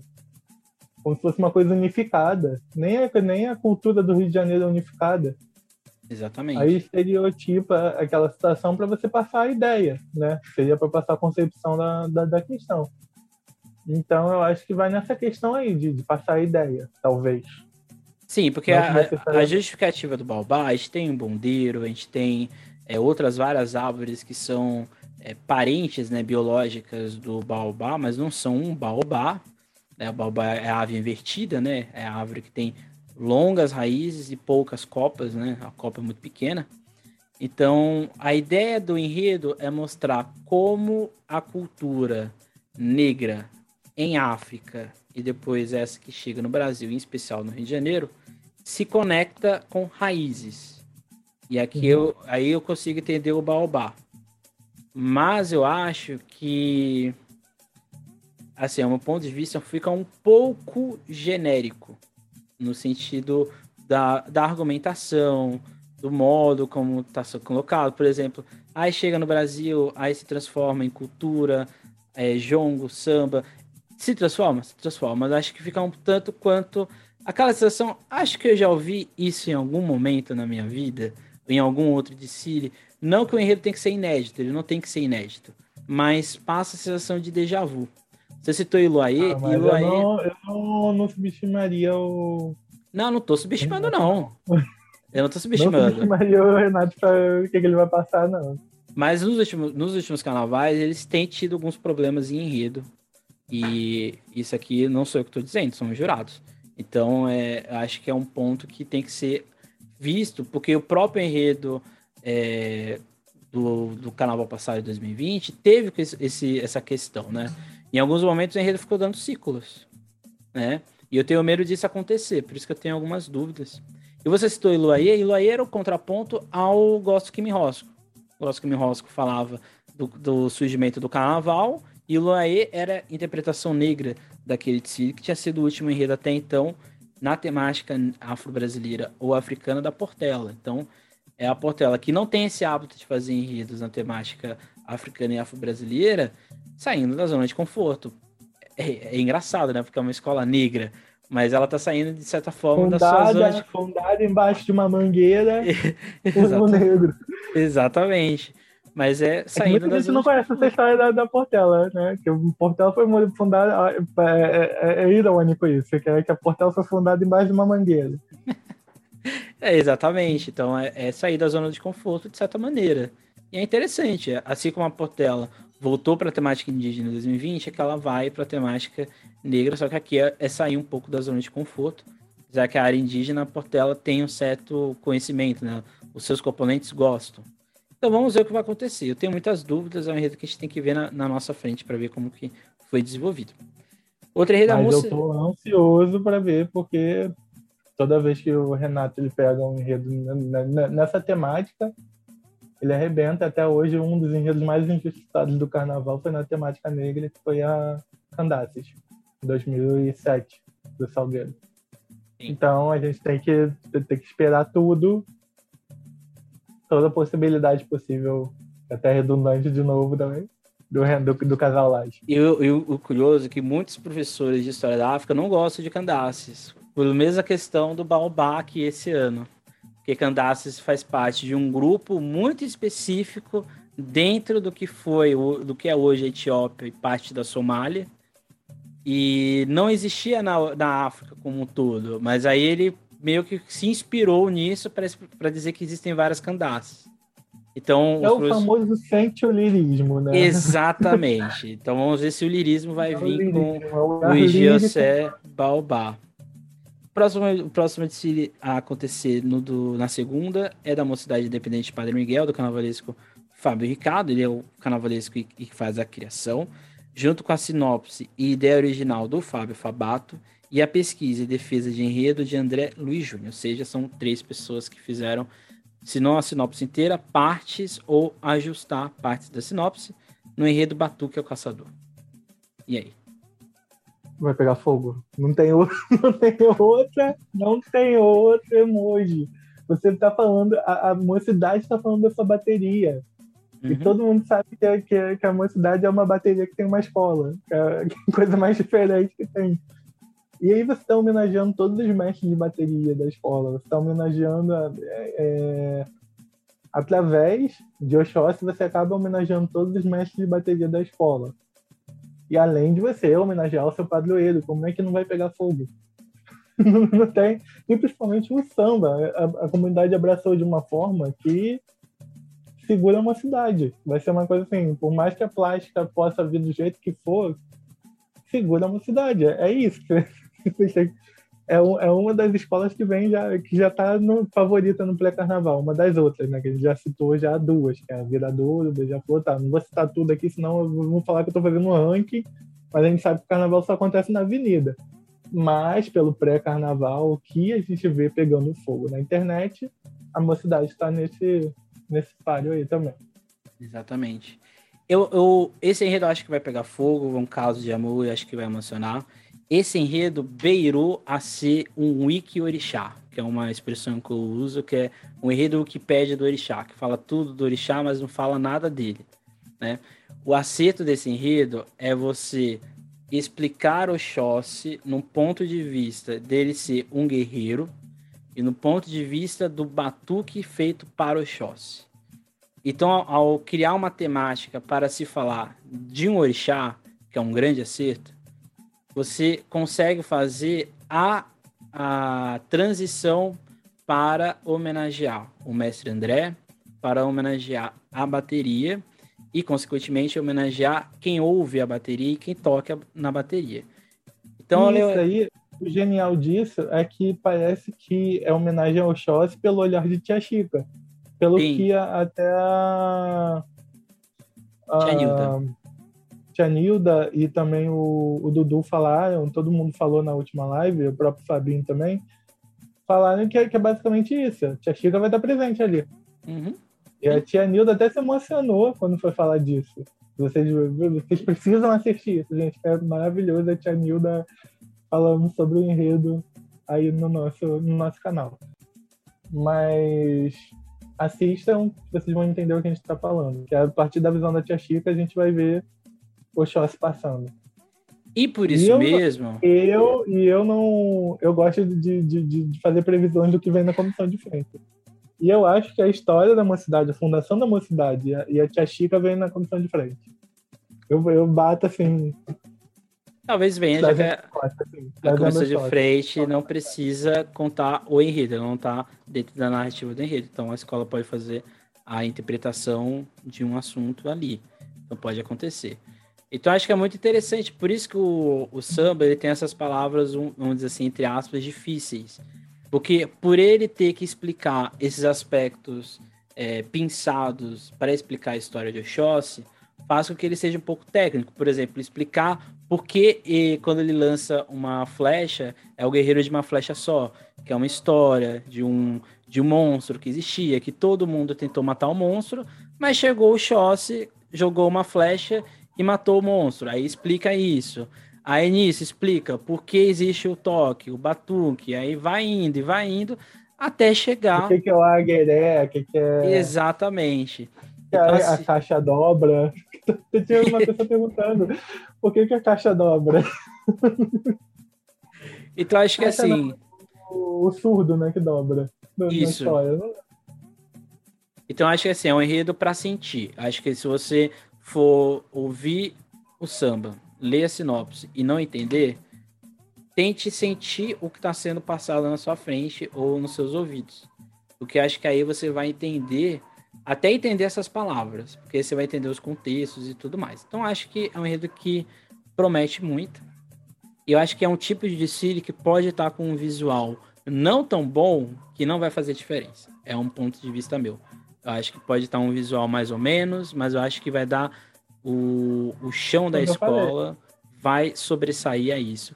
Como, por exemplo, a Tuiuti quando foi vice-campeã. Acho que isso pode acontecer. Não estou falando que está acontecendo, tá, gente? Não estou aqui falando, ah, a mocidade. Amanhã, Emerson disse que a mocidade está no ferro. Não estou dizendo isso. Eu estou falando que. O único ferro que tem em todas as escolas de samba é o de feijoada. Para com isso. Então, assim, eu acho que mesmo com um visual mais ou menos, ou com visual luxuoso, não importa para esse enredo. Acho que Espera que, que venha luxuoso. Quem gosta quando vem luxuoso. Quem gosta de, de, de, de, de lixo é intelectual. e só para corrigir, quem fala da, do surdo dobrando é a Grande Rio. Eu confundi os dois sambas aí, porque é inverteu, é, dois... é inverteu é, o tambor. Inverteu o tambor. E eu aqui falando do surdo dobrando, que vem daqui a dois, dois enredos. Aí, de... Tijuca, aí depois da mocidade, que provavelmente vai estar com o sambódromo em chamas, aí a, brigada que está lá na cidade do samba vai ter que ir até a Sapucaí. A gente vai ter para o enredo da, a gente vai para o enredo da Unis da Tijuca, do canal Valesco Jaque Vasconcelos, o Aranã, a resistência, reexistência, sempre bom pontuar, vermelha. Exatamente. E aí? Eu acho que é fofinho é um caso de amor. Eu acho que aqui vai ser aqueles enredos meio infantos juvenis, pelo que, está se construindo. Até o samba, assim, lembra aquelas músicas infantis da nossa infância. Infantis da nossa infância é ótimo, redundância, né? Mas aquelas músicas que emocionam a gente de lembrar. Uma música bonita, uma música agradável, com uma poesia é, encantadora. E a gente fica escutando, escutando, escutando. E eu acho que vai encantar vai, vai, vai passar assim, a gente vai estar com os olhos brilhando. Vai ser que, tipo assim, vai apagar o nosso fogo que a mocidade deixou, mas vai nos encantar. Sim. Não vai ser tipo um momento Bob, pós-mocidade, não. A gente vai querer saber para ficar para saber o que vai acontecer e se vai encantar tanto quanto o samba encantou, tanto quanto a construção do desfile encantou. É o que eu falo sempre, a construção do desfile é importante. A gente fica zoando lá que tô fazendo ranking e tudo mais, mas não, mas a construção é importante. A gente sabe que o que vai definir é o desfile. Vai, vai ter uma, uma, uma escola que, na hora de construção do desfile, não está tão lá em cima, mas na hora da Sapucaí vai, vai ser avassalador. A gente sabe que isso acontece. Mas a gente sabe que da, daquela construção lá, que as pessoas faziam top 6 do pré-carnaval, pelo menos 4 vai estar. Hum, com certeza. Acho que esse enredo é, é um clássico, né? Falar de da temática indígena, é um clássico do carnaval brasileiro há muito tempo. Esse enredo faz lembrar muito Narainã, enredo da camisa verde e branco aqui de São Paulo. É, o modo como o samba é cantado, o modo como tudo é narrado é muito semelhante. E a diferença desse. É a mesma história, né? Não é... é semelhante, né? Lá na... É, é tipo do, lá aquela questão lá que levantaram que tinha uma toada sobre isso. Ok, tem uma toada. Ok, claro tem uma escola ter. de São Paulo falando sobre isso. Tem milhares Mas, de toadas isso, sobre isso. Isso. Quer, isso não quer dizer que uma escola no, no, grupo especial não pode falar sobre isso com um olhar diferente. O olhar do, do Jaque é totalmente diferente do olhar de, de, São Paulo. O olhar do Jaque é totalmente diferente da, da toada do, do Boi Garantido. Se eu não me engano, foi garantido. Não sei se foi garantido ou caprichoso. Não, os dois têm. Os dois têm. Sobre não, mas recentemente, em 2020. Não, recentemente é o garantido. Mas você tem toadas ao longo da história é do Garantido. O pessoal, só lembrou, a, a pessoa só lembrou que, que o Garantido ia falar sobre isso e não teve por causa da pandemia. Ah, o povo gosta de polêmica. É. É, eu acho que esse é, é, acho que o, aposta do Henrido de um clássico, né, de falar de um enredo indígena, mas ao mesmo tempo que ele faz isso, diferente dos enredos do passado, eu consigo entender aqui uma personalidade nessa, nessa narrativa eu consigo entender que tem uma força a ser mostrada. E acho que é o principal, nomeia de quem é essa história que é do povo Sataremaué, ali na região amazônica. Então acho que quando você nomeia a lenda, você faz o que Paritins faz, que é exatamente nomear de onde está vindo. E aqui é, é aqui. Você sabe que o Jack ele faz uma analogia, né? O Sim, mas... não, mas é aí que para. Mas é aí que para. É aí que para Parintins. Porque quando ele conta a história do Guaraná, não tem como, vai ser semelhante. Porque um dos itens de Paritins é exatamente a lenda indígena. E não tem como, vai ser semelhante. Mas é aí que para. Não sei, eu não, eu não conheço os itens de Parintins. É vergonhoso falar isso, mas eu não conheço. Mas é aí que para, porque ele, ele fala exatamente que quando a mãe vira pássaro e o filho vira é, o Guaraná e esse Guaraná vai ser utilizado para esse povo que vai se construir na força deste fruto, que são o Satarimaué, ele vai fazer a transição com o presente ao colocar um, o deus, né, que é o, se não me engano, Juru, Jurupari. Quando coloca aqui Jurupari, ele vai fazendo desafios à resistência desse povo, o Aranã, do povo Sateremaué, que é exatamente a colonização, a, a, a força missionária que na Amazônia foi enorme, né, principalmente nos, nas fortificações, e aí vai trazendo pouco a pouco para o presente, que é exatamente o que? Jurupari desafia até hoje não só os povos indígenas, mas nós que somos também descendentes desses povos. Então, de certa maneira, nós somos os povos dessa resistência vermelha. Então, ou seja, você sai do infantil, do lúdico, e, e termina no lúdico, só que é com, um, com crítica. Com uma crítica, que não é uma crítica, mas é uma crítica. Né? Então, ou seja, não, isso é uma crítica, até pela analogia que ele fez, quando ele coloca lá, ele não. Sim, já sim. sabe pra quem é direcionado. Tem é, que não, é que às vezes não, você olhando, fala, não é uma crítica. Mas você fala, é uma crítica. Por isso que parece que é uma crítica, mas por isso que parece que não é, mas é. Né? Acho que isso, quando você coloca a temática indígena, que é uma coisa que a Tom Maior faz também, mas aí a gente vai falar no, no próximo episódio, é muito semelhante nesse aspecto, né? Pegar o indígena, o, o, a temática infantil para dar uma lição de moral na gente, né? Então acho que isso é, é outro enredo fofinho também. Que, Exatamente. Que eu acho que eu tô, tô perigando de fazer bate-volta na Tom Maior. Olha só, gente, se eu sumir no sábado, de, é sábado, né? Tom Maior, ou sexta? É sexta. Acho que é sexta se eu sumir na sexta de carnaval e não tiver nada no Sobre Depressão, porque geralmente mandam para mim e eu posto. Se não tiver nada, é porque eu tô lá no Tom Maior desfilando, me vejam na Globo. Porque tá perigando. Porque toda vez que eu escuto aquele de samba, eu choro. Não sei o que, que tem aquele tipo de coisa. Então, eu acho que é um enredo que vai emocionar e acho que é um caso de amor. aí na Tijuca. Isso não quer dizer que o enredo não, não possa pegar fogo, ele possa pegar fogo, mas eu acho que não é essa a intenção do desfile. Acho que é um desfile mais contemplativo de, uhum. e reflexivo. O que não quer dizer que ele seja pior que os outros, pelo contrário, ele tem uma força gigantesca. O que é, vai chegar. O, desfile de 2018 da Twitch do Jack também era contemplativo. Exatamente. E deu no que deu. fogo. Exatamente. então, e deu é o que, que eu tô deu. falando. É, é, o, é, o, tipo de coisa que pode acontecer, que não estava entre os, os seis lá do, que o pessoal faz e ficou em segundo lugar. Exatamente isso. E nos vai chegar ao penúltimo desfile do possível carnaval do ano que vem. Eu, eu, sempre, eu sempre falo possível, gente, porque eu sou daqueles metódicos. Eu tenho que ter uma autorização para eu falar que vai ter. Então, para mim, sempre estarei falando possível. Então, a Grande Rio vai falar do carnavalesco Gabriel Haddad e Leonardo Bora, da pesquisa. Não vai falar do. Calma aí. O quê? Tu falou, a Grande Rio vai falar do Gabriel Haddad. Não, do, do carnavalesco. Eu falei carnavalesco. Assim, não, você falou vai falar. Gente, falta 10 segundos aí de novo, você vai ver que eu. Aí comenta aqui também. Aí a pesquisa, costura, que eles escreveram costura, e texto Aqui a gente já sabe que a gente está falando. Embora eles não gostem disso, me desculpe, gente, mas é um pouco acadêmico. Falar costura é um tanto quanto acadêmico, tá? Do Gabriel Haddad, do Leonardo Bora e do Vinícius Natal, e a colaboração do Tiago Chino e da Luiz Campos no enredo Fala Mageté, Sete Chaves de Exu. É até bonito, é até legal falar, Sete Chaves de Exu. Não sei se é, essa era a intenção, mas ficou legal falar. Você já quer que eu fale? Pode falar. Cara, vai, vai ser tipo assim: é, é o tempo que a pessoa tá bebendo água e se reidratando na, na Tijuca, vai pegar fogo na, na Grande Rio de novo.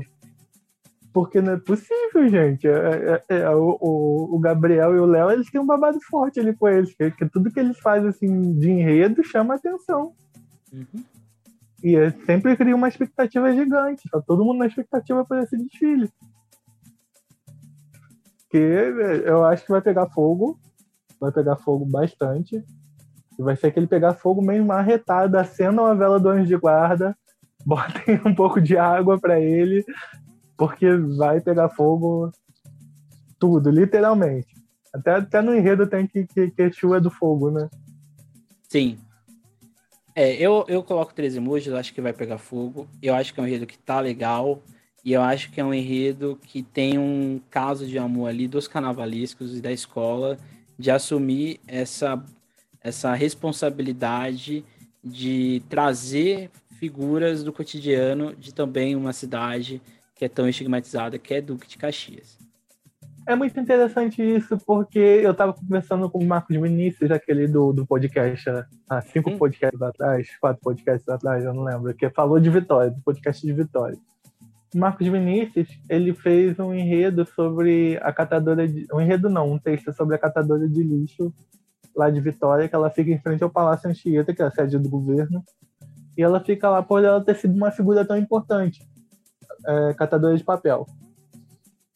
E, e aí eu fui descobrir que a Pega no Samba, que é a escola que o Vitor tá, tá ajudando a, a construir, né?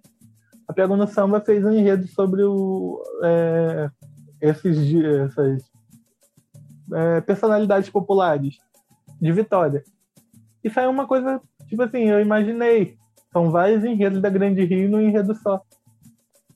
Porque é impressionante como, como, como você pegar uma pessoa totalmente desconhecida totalmente desconhecida. Não, não totalmente desconhecida, porque já teve um documentário sobre Estamira, todo mundo, acho que boa parte das pessoas assistiram, já passou em vários lugares. Principalmente na escola. Eu vi muito na escola. E boa parte das pessoas conhecem Stamira para ver aquele documentário, mas ela é uma anônima. Sim.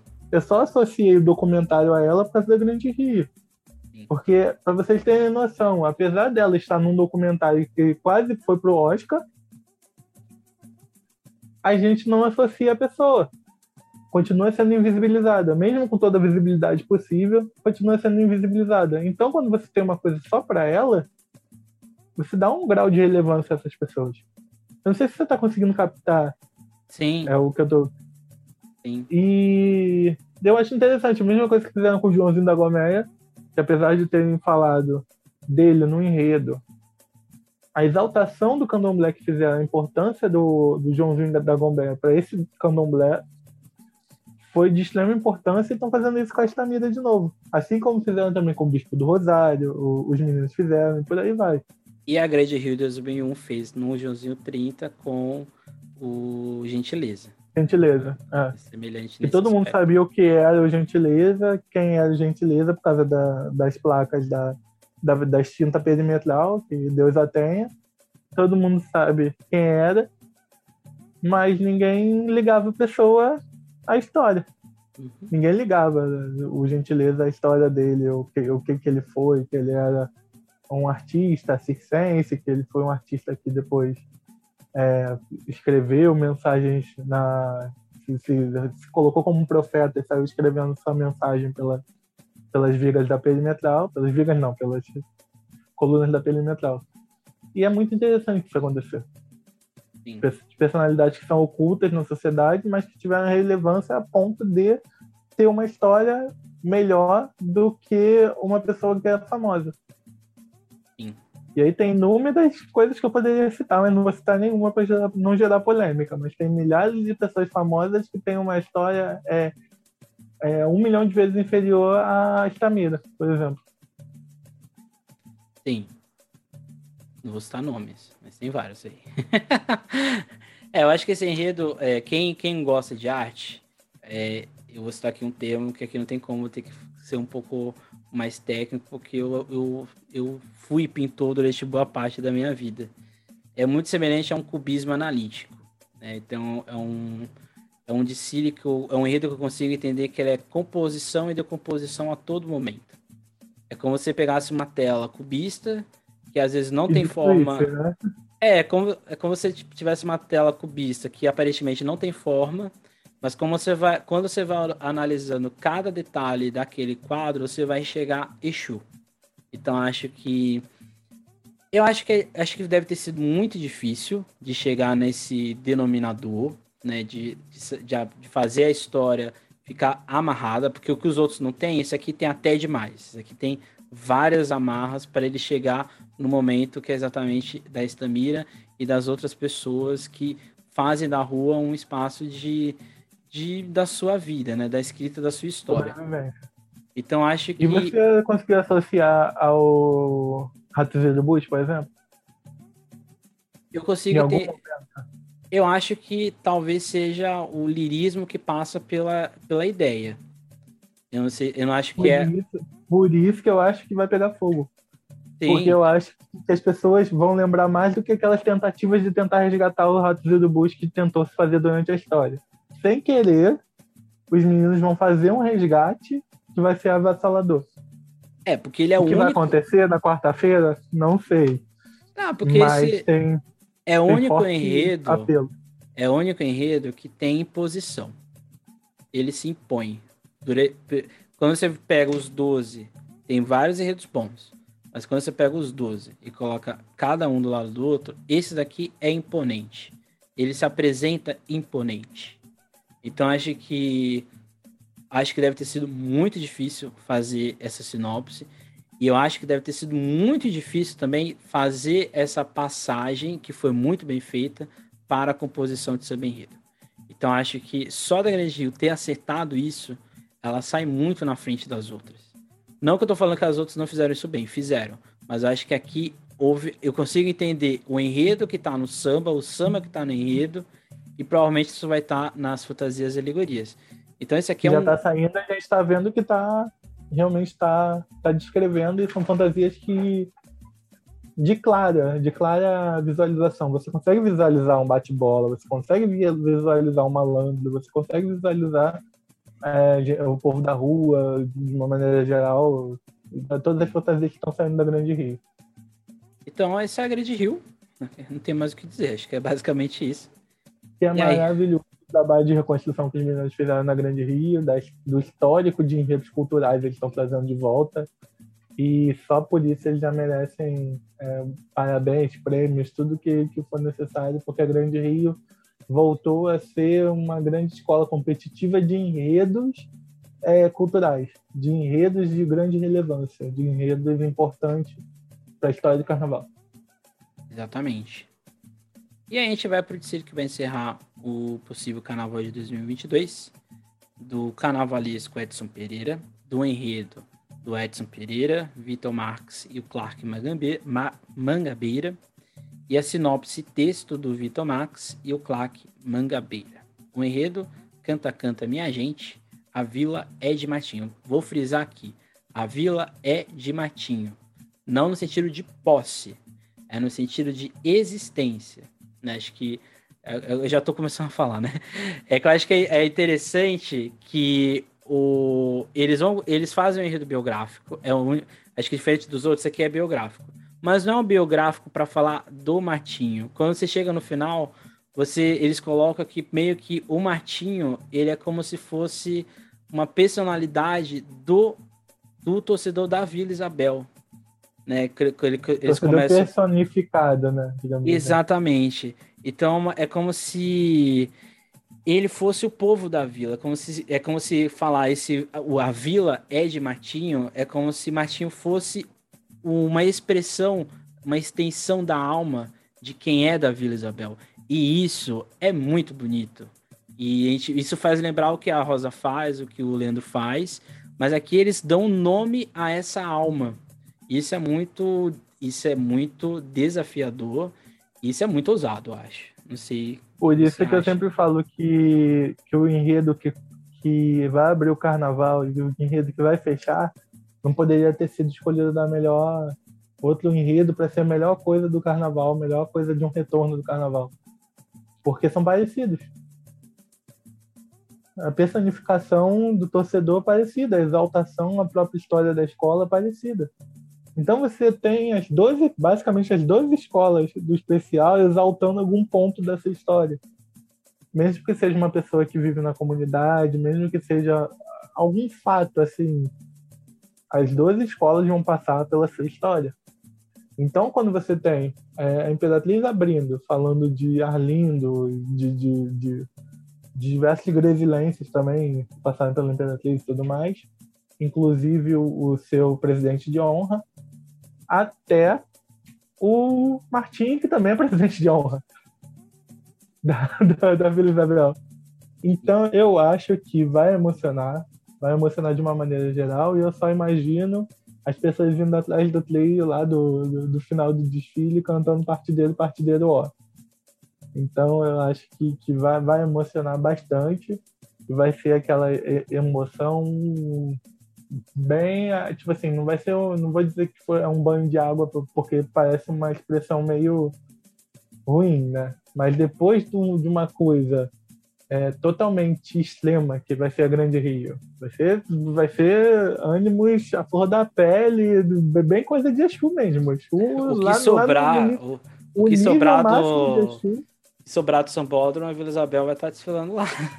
Chorando atrás da Vila Isabel e homenageando o Martim, dando tchau lá no final. Aquele tchau do Martim vai simbolizar todas as nossas tristezas de tudo que a gente passou por esse momento, por esses dois anos aguardando o carnaval, vai estar naquele tchau do Martim. Uhum. E isso vai emocionar de uma forma extrema, tanto pela figura do Martim da Vila, que atualmente é uma das maiores figuras do carnaval brasileiro, uma das maiores sambistas vivos, é, tanto pela questão de que o carnaval está acabando. Finalmente, a gente fechou um ciclo que parecia ser eterno. Porque o ciclo do carnaval 2021-22, 21/22, vai ser eterno. Uhum. Sim. Eu acho que, é, além de, de acertar nessa lógica de não ser nem biográfico nem ser muito poético, eu acho que a Vila Isabel faz uma, um, um duplo twist capado nos enredos que ela vinha apresentando, que parecia que era enredo que só para mostrar que ela tinha dinheiro. Eu acho que isso daqui a escola faz um redirecionamento. Acho que a escola reconheceu que pode ter divergências políticas ou de ideologia dentro da direção, mas o que o povo da escola queria era isso. Era fazer um enredo que voltasse para o orgulho de ser Vila Isabel.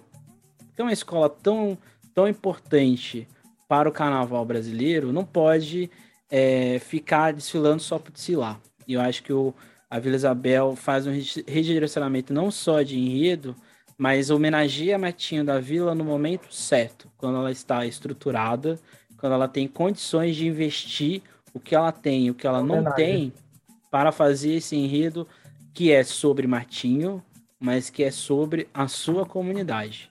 Eu acho que isso é muito. E vai bonito. ser maravilhoso e a gente já está ansioso aguardando a concepção total de todo o desfile. Claro que a gente vai estar triste, porque vai ser a última, né? E a gente meio que traumatizou, né? De terminar o carnaval e não saber o que vai acontecer. Que antigamente a gente tinha. A única certeza que a gente tinha é que no ano que vem tinha carnaval. Agora nem isso a gente tem mais, né? A impressão que tá é que se a gente, se a gente não passar os próximos cinco anos tendo carnaval todos os anos, a gente não vai, vai criar esse hábito de novo, de, de que ano que vem a única certeza que a gente tem é ter carnaval. Exatamente. Então esse foi o nosso ranking do, do nosso podcast. o ranking emojis do Iê. Como vocês perceberam, a gente não dá nota, porque eu acho que é bizarro dar nota. Então a gente dá emojis, a gente dá. É porque a gente não é jurado e a gente não tá vendo o enredo passar aqui ainda. A gente Exatamente. tá falando pela concepção do que a gente tem. Eu pela concepção do, de tudo que saiu na imprensa e o Emerson de tudo que ele leu. Então é basicamente isso, gente. São os nossos emojis. Pode printar e nos cobrar depois, se vocês quiserem. Não, não, não Joga só essa pessoa... no grupo lá dos sambistas, fala mal da gente. Com é... cuidado, não vai xingar a gente por aí. Mas eu sei que fizeram isso com, com, com outras questões, com os outros rankings que fizeram por aí. Mas... Por isso que a gente não dá nota. não é? Por isso que a gente não dá nota. Você vai falar, ah, eles deram ali o vai emocionar, mas o que, que é vai emocionar, né? Descubra, tem que se descobrir, né? Então, por isso que a gente Desculpa, não dá nota. Reflita. Exatamente. Reflita. Nós estamos revolucionando os rankings carnavalísticos. É, aqui é uma. Aliás, adota isso como como julgamento. E a escola só vai ser campeã se tiver. Vai pegar fogo em todos os, todos os quesitos.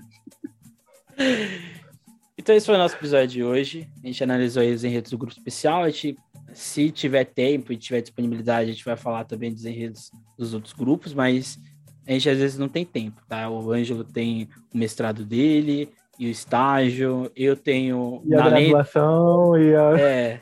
a trilha, e a coisa toda. Eu tenho, além desse podcast, outro podcast, então a gente tem muitas coisas, mas pelo menos o especial a gente conseguiu fazer aqui.